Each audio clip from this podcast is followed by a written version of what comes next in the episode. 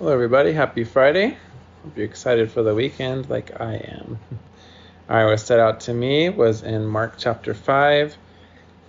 Yeah, the whole story about the demon possessed man, demon possessed by like a legion of demons. Sounds like a lot. It was like a thousand or something, right? And they all go off to a bunch of pigs, and then those pigs go down a cliff. Pretty crazy story, right? and what stood out to me is really that part on verse um, 18. The, the the man who was demon possessed wanted to walk. He wanted to come with Jesus, but Jesus he knew how important it was for that man and for others for him to share his story of what God has done in his life.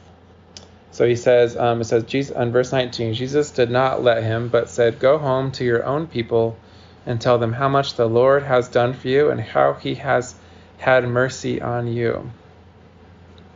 And then it says in verse 20, So the man went away and began to tell in the Decapolis how much Jesus had done for him, and all the people were amazed.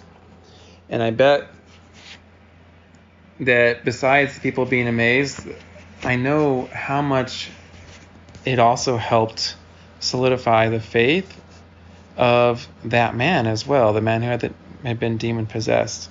Um, yeah, it just seems like such an interesting couple of verses where Jesus didn't let this man follow him.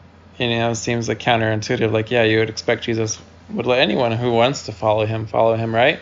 But I think Jesus knew that this actually would be stronger for his faith and stronger for you know the community as well of just sharing what God did in his life um, and just sharing that with others. And, and you can tell here how it worked out that people were amazed and that I'm sure many other people started to follow Jesus or to believe in Jesus after this point.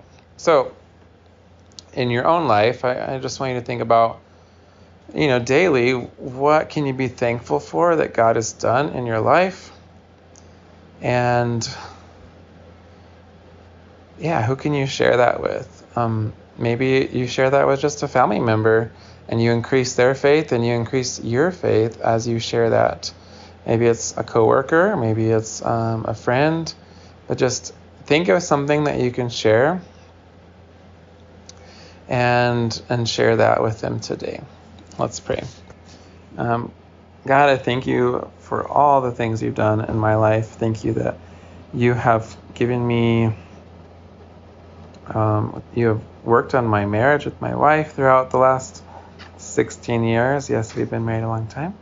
And that you've just grown, helped us to grow closer together and and for us to have a strong relationship.